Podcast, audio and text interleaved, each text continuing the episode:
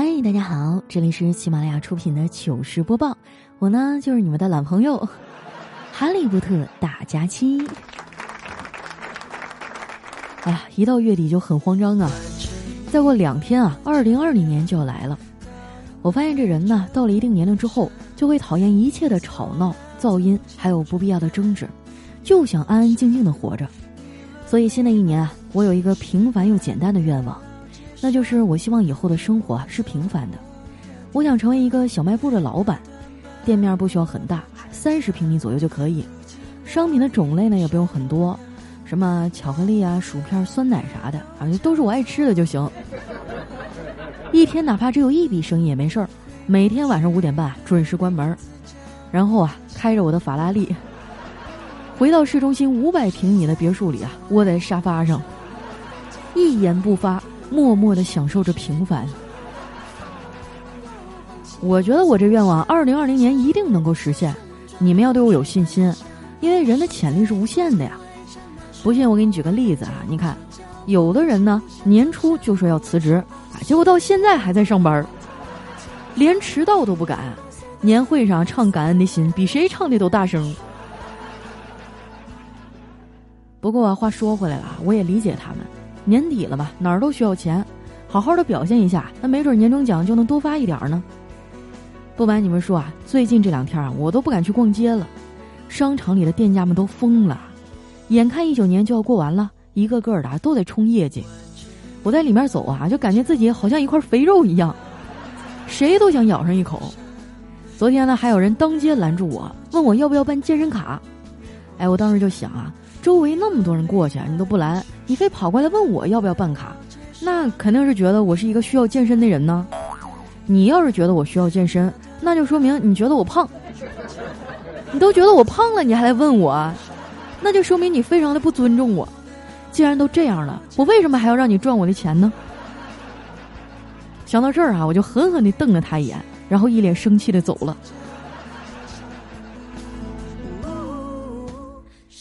回到家一进门啊，就看见我侄女啊在偷用我的化妆品。看我进来，她吓了一跳，手里的口红啊也掉到地上了。哇！当时就给我前面那节戳折了。那可是限量版啊，现在根本就买不到了。当时把我气的啊，把她拽过来就是结结实实揍了一顿。她正在那儿哭呢，我嫂子突然进来了，看到自己闺女哭得跟个泪人一样啊，她就忍不住问：“妮妮啊，你怎么了？哭啥呀？”我侄女刚想张嘴啊，就被我一眼瞪了回去。然后呢，就哭得更厉害了，一边哭啊，还一边说：“我哭，我哭是因为姑姑到现在都没有找到男朋友，我心里难受啊。”你看这孩子都这么说了，我这个当姑姑的肯定不能再生气了。没办法，我就去厨房把自己的零食啊拿出来哄她。我嫂子见了啊，一把抢过我手里的零食，说。佳期啊，不要给他吃这些，对身体不好。吃我买的那个，对脑袋有好处。说完呢，就从厨房里啊拿了一大堆吃的过来。你说现在的父母也太不容易了，为了增加孩子的记忆力啊，去买什么蓝莓、深海鱼、菠菜、全麦面包、哈燕麦啥的，一堆东西给孩子吃。咱们小时候哪有这么麻烦呀？我妈啊，只需要给我两个大嘴巴子，我就会永远的记得了。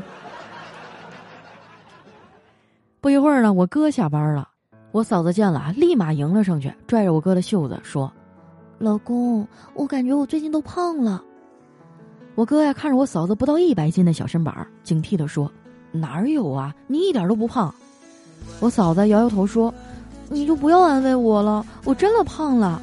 要不你给我买个新的包包吧，这样别人就只会注意到我的包，不会注意我的胖了。”我哥啊，眼珠子转了一下，说：“哎，媳妇儿，我今天听到一个特别好玩的事儿，你要不要听听啊？”我嫂子冲他翻了个大白眼儿，不要转移话题啊！我哥说：“哎，我没那意思，我就是突然想起来了，想跟你分享一下，要不一会儿我就忘了。”我嫂子的好奇心啊被勾起来了，说：“行吧，那你先讲吧。”我哥说：“啊，川普啊，明年要落选了，你知道吗？”我嫂子瞪大眼睛说：“真的吗？你怎么知道呀？”我哥啊，得意的说：“因为我有一个义乌的朋友啊，他说他们今年啊，川普头像的旗子的订单啊少的可怜。”晚上吃完饭啊，我嫂子去厨房洗碗，结果刚进去没一会儿，就传来啪的一声，哎，听那动静呢，应该是摔碎了一个碗。我哥啊就赶紧冲进厨房去看，看见有人进来了，我嫂子就盯着地上的碎渣，然后说：“你别过来，让我想想。”我哥啊一脸懵逼的说：“不就是摔碎个碗吗？这还要想什么呀？”我嫂子抬头啊看了看我哥，淡淡的说。我在想怎么把责任推到你的身上，让我好好的骂你一顿。这眼瞅着我哥又要挨骂了，我赶紧把他拉到一边儿，我说：“哥啊，你还是给嫂子买一个包吧，要不接下来你的日子可不好过呀。”我哥说：“老妹儿啊，不是哥不想给他买，主要是那玩意儿也太贵了。佳琪啊，你给哥出出招儿。”就是当你想说服一个人的时候，有没有那种不用去否认对方，然后又能证明你自己的方法呢？我说有啊，以身作则。我哥说，以身作则这方面吧，我做的挺好啊。你看，像我这种二十四孝老公，上哪儿找啊？我无奈的说，哥啊，你知道吗？脸皮呢是人体上最神奇的一个部分，在某些人脸上，它可大可小，可薄可厚，甚至啊可有可无。不过凭良心说哈，我周围这些男人里呢，我哥算是不错的了。为了家庭啊，他也做出很大的改变。他们俩的婚姻关系啊，是我见过最融洽的了。俩人上学的时候呢，就在一起了。我哥毕业那年就领我嫂子来家里见家长了。当时他特别兴奋，一进门他就喊：“妈，我带女朋友来见你了。”我妈就上下打量一眼我嫂子，然后说：“你是认真的吗？你值得更好的呀。”我哥当时就急眼了，说。妈，你怎么说话呢？我是真的喜欢他。我妈还瞥了我个眼，说：“我没跟你说话。”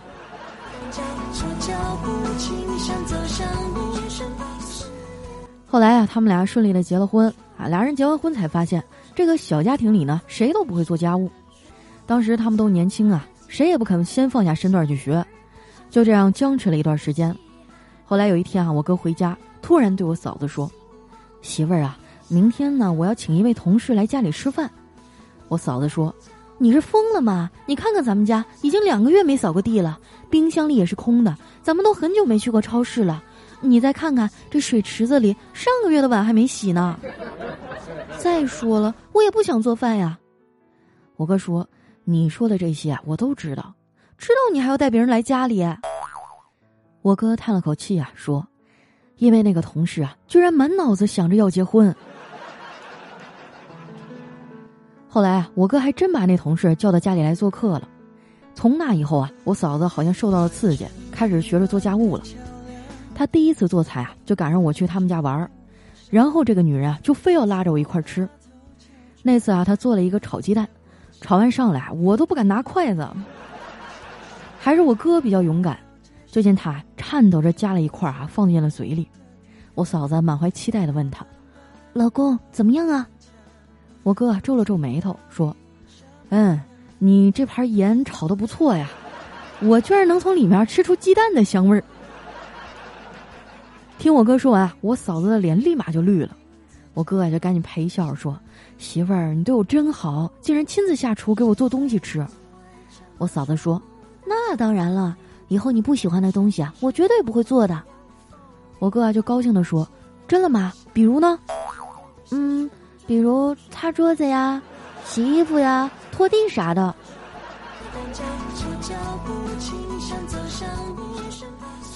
他俩这种情况真正得到改善了，是有了小辉之后。我嫂子生孩子那天，我哥也进去陪着了。那次以后呢，他才真正明白当女人的不容易。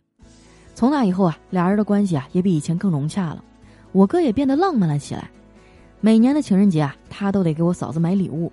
什么玫瑰花啊、项链啊啥的都送个遍儿。去年的情人节呢，我哥实在是想不出该送点啥了，就跑过来问我：“我说哥啊，要不你送一根金鱼吧？每条金鱼啊就分别取名叫可爱、美丽、迷人、性感、智慧、优雅等等。这样呢，过几天啊，你就可以跟我嫂子说：亲爱的，你可爱死了，你性感死了，你迷人死了。”我哥听了啊，冲我翻了个大白眼儿：“你这是在害我呀！要真送这个，你嫂子不得骂死我？”我说：“哥啊，你还没习惯被我嫂子骂呀？我劝你啊，他说你那些话了，你别往心里去啊。我哥说，也是，能有什么办法呀？如今这现状就这样。你看以前啊，就不会出现妻子骂老公的情况。我说啊，那是因为从前车马很慢，这些女人呢，在感觉和老公吵架的路上啊，就已经消气儿了。我哥啊，不送金鱼，是因为他已经送过类似的礼物了。那很久以前啊，他送过我嫂子一只猫。猫的个性你们也知道啊，他们就喜欢白天呼呼大睡，夜里起来蹦迪。养了一段时间呢，我嫂子就受不了了，扔给了孩子的姥姥养。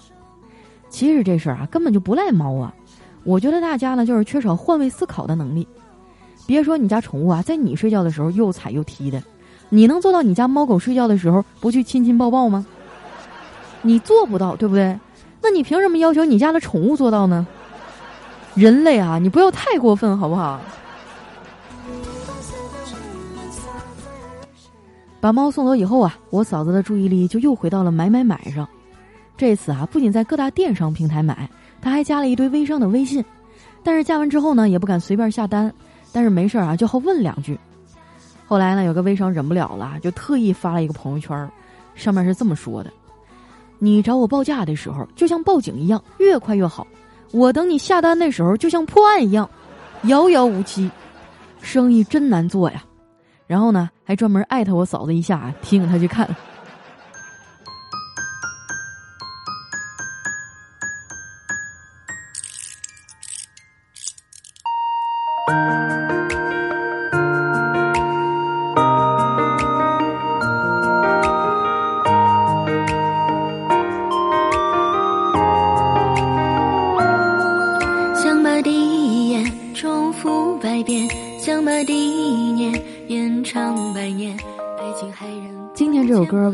这么久呢？因为这是我的第一首原创单曲，没听出来吧？哎，我都不知道我的声音可以这么甜的。在这儿呢，要特别感谢一下我的一位音乐人朋友啊，侯浩中。有一次呢，我们俩吃饭啊，他说：“佳琪啊，你声音条件这么好，有没有想过试试歌手这条路呢？”我说：“我哪儿行啊？我这高音上不去，低音下不来的。”他说：“没关系啊，火不火不重要，就当给自己的青春留个纪念呗。”我一想也是，所以呢，就有了这首歌，叫做《是你》，在网易云啊、QQ 音乐什么都能搜到。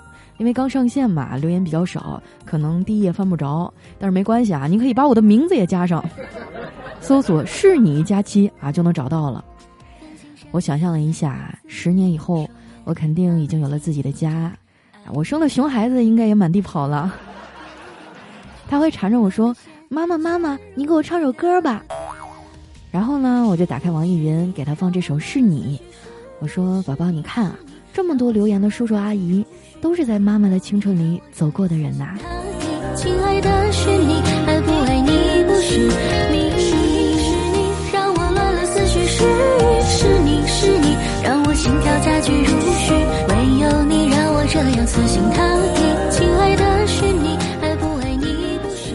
最后呢，把这首是你哈送给我所有的听众们，希望这个冬天你们都能和喜欢的人在一起，希望他眼里的、怀里的、心里的那个人都是你。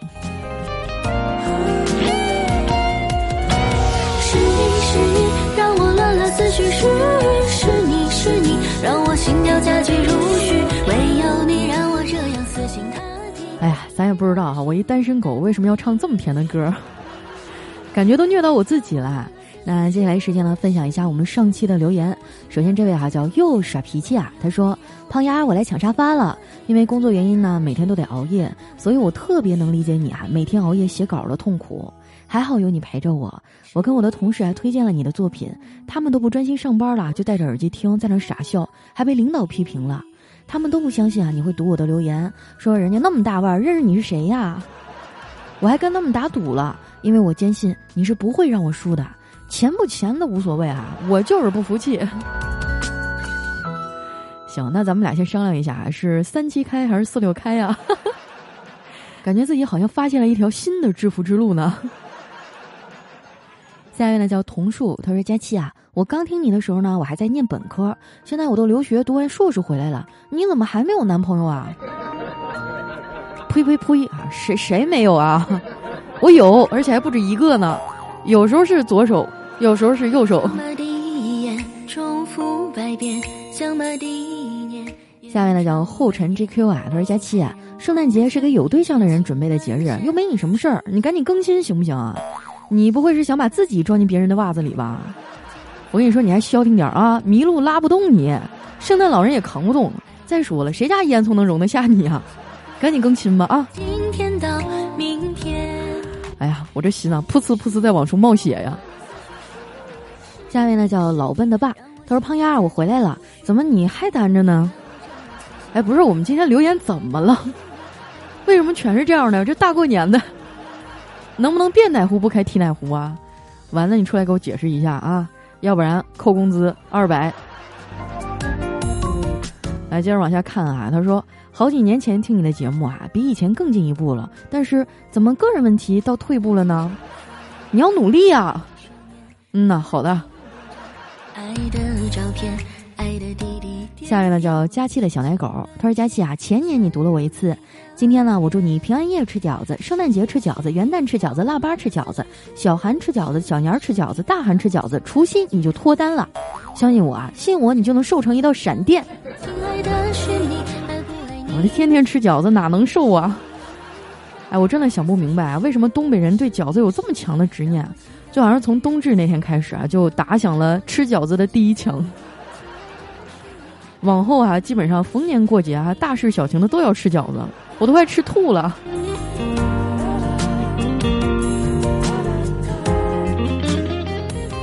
下面呢叫凤溪龙城邓娟，她说：“佳期啊，我怀二宝的时候呢，皮肤瘙痒很严重，还有一次吃了发炎的土豆拉肚子，我给你留言过。现在呢，宝宝七个月了，宝宝很干净，但是找不到合适的人带孩子。我产后三个月就抑郁了，幸亏在医生的带领下信主耶稣得救了。”我元旦就要开始上班了，但愿工作家庭都顺利。哎呦，现在真的是啊，想找一个靠谱的人带孩子太难了。我经常会看到那种社会新闻啊，说什么打孩子、打老人的。不过还好啊，你现在啊有了自己的信仰，从抑郁中走了出来，我觉得挺好的。也希望新的一年啊，你和宝宝都能够健康快乐吧。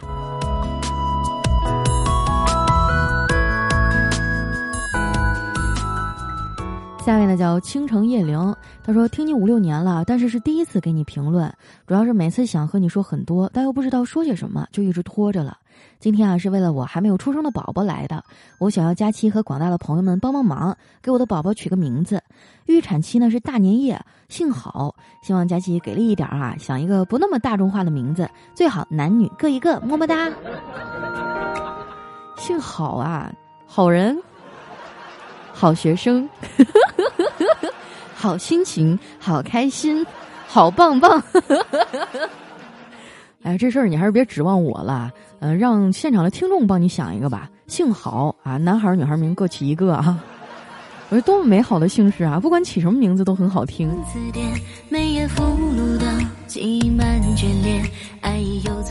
下面呢叫佳期家的子毅，他说理科生骂人啊是很有修养的，比如说数学课代表说。你丫就是 x 减二大于等于零的解集呀！物理课代表，我看你啊，就是你爸妈摩擦时做的无用功。化学课代表，你怕不是硫化氢气体吧？生物课代表，你肯定是缺个氨基酸呐。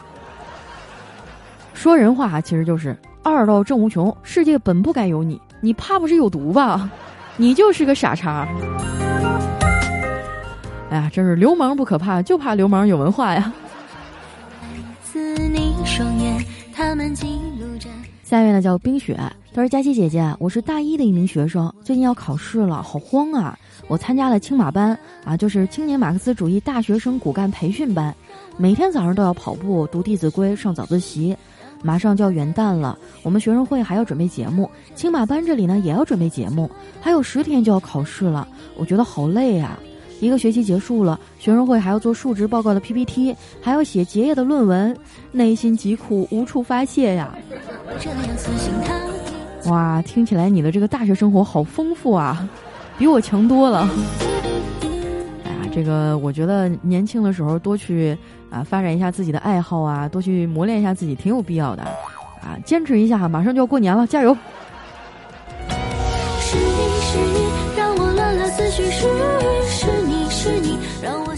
下一位呢叫幺三九九六二四啊，他说佳期啊，我今天过生日，最近呢快到本命年了，真是各种的不顺啊，心情特别不好，人也很丧，真怕怎么熬过这本命年啊！你嘴巴不是开了光吗？你快给我送点祝福呀！本命年很好过呀，你整个红裤衩套上就行了，再不行你就加条红裤腰带。下一位呢叫柠檬不酸甜，都是各位家长注意了啊，在二零一九年十二月三十一号二十三点五十九分，千万不能让孩子去上上厕所，要不然啊，明年才能出来，真的太可怕了。啊，想一想能拉一个跨年屎啊，感觉还挺刺激的呢。下一位呢叫温馨的八音盒，他说：“佳期啊，我二零一九年呢做出了一个很大的改变。从前啊，我和六十分是一对情侣，我们相亲相爱，缠缠绵绵，甚至许下终生。但这几天呢，我遇到了一个新的追求者，一百分儿。他对我的关爱细致入微，无微不至。渐渐的，我对一百分儿产生了好感，可六十分儿还是放不下我，我很纠结。当一百分儿对我发出了又一波的猛攻，终于我出轨了。”一百分儿，我们走，我们永远在一起。哎，同学，赶紧醒一醒啊！你再不从课堂上醒过来，我跟你说，二十分就要把你拽走了。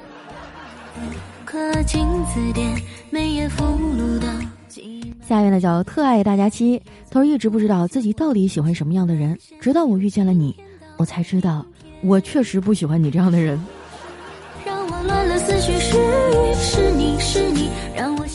下一位呢叫佳期的宠物小松鼠，他说飞行员啊说指挥塔我的油不够了，指挥塔说请保持冷静并立即减速，调整机身呈最佳滑翔角度，看得见机场吗？飞行员说，我正停在南极坪啊，我只是想加个油哎兄弟。啊，看到前半段感觉就让我回想起那部电影《中国机长》，特别紧张刺激哈。下面呢叫红鲤鱼与红驴与绿驴，你这个名字起的太欠揍了哈。他说：“光阴似箭，日月如梭，转眼间，我已成为了六年级的一名小学生，已经快到期末了。我翻阅起以前的作业，惊奇的发现，卧槽，原来我已经那么多次不写作业了，吓了我一大跳。是啊，马上要放寒假了，又要有好几沓子这个寒假作业了，准备好了吗？”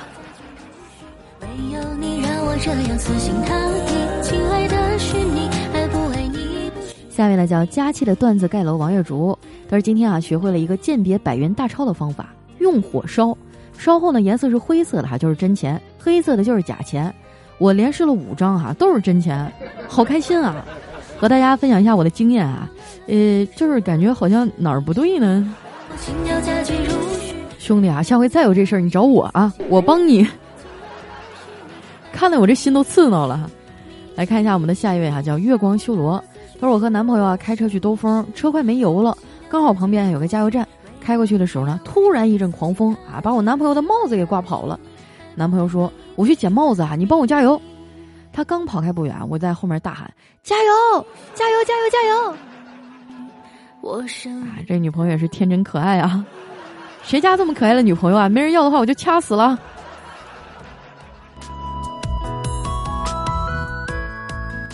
下面呢叫听友幺二五二三二三四幺，他说啊，我问为什么流星滑这么快，嗖的一下就没了呢？流星说，因为老子啊根本不想听你那不切实际的愿望。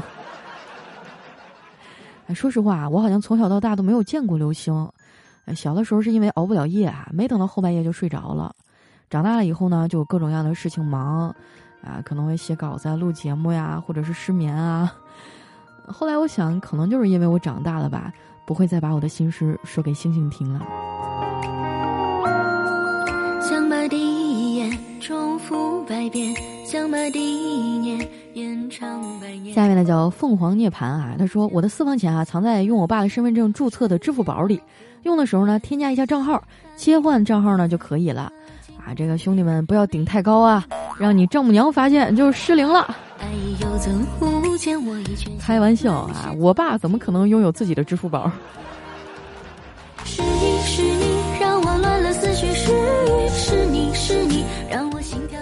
来看一下我们的最后一位哈，叫逍遥逍遥。他说丑小鸭生来就很丑，谁都不喜欢它。它从小呢就被其他的鸭子欺负，它无奈的离开了妈妈，独自流浪，遇到狂风、暴雨、猎狗，但是丑小鸭没有畏惧，它顽强拼搏，努力学习，最终人们发现它虽然不好看，但还挺好吃的。哎，我记得我小的时候，妈妈就经常给我讲丑小鸭的故事，因为那个时候我还没长开嘛，用我爸的话来讲，就是前本儿都后勺的，眼睛还小。然后妈妈就跟我说：“你要努力呀，丑小鸭将来一定会变成白天鹅的。”啊，反正现在变没变成天鹅我不知道啊，反正是白了，也胖了。好了，那今天留言就先分享到这儿哈。喜欢我的朋友呢，记得关注我的新浪微博和公众微信，搜索“主播佳期”，是“佳期如梦”的佳期哈。如果你也喜欢这首歌呢，可以在网易云啊或者 QQ 音乐等平台呢搜索“是你”，演唱者呢是佳期。我的第一首原创单曲啊，希望大家支持一下。那今天咱们节目就先到这儿了，我们下期再见，拜拜。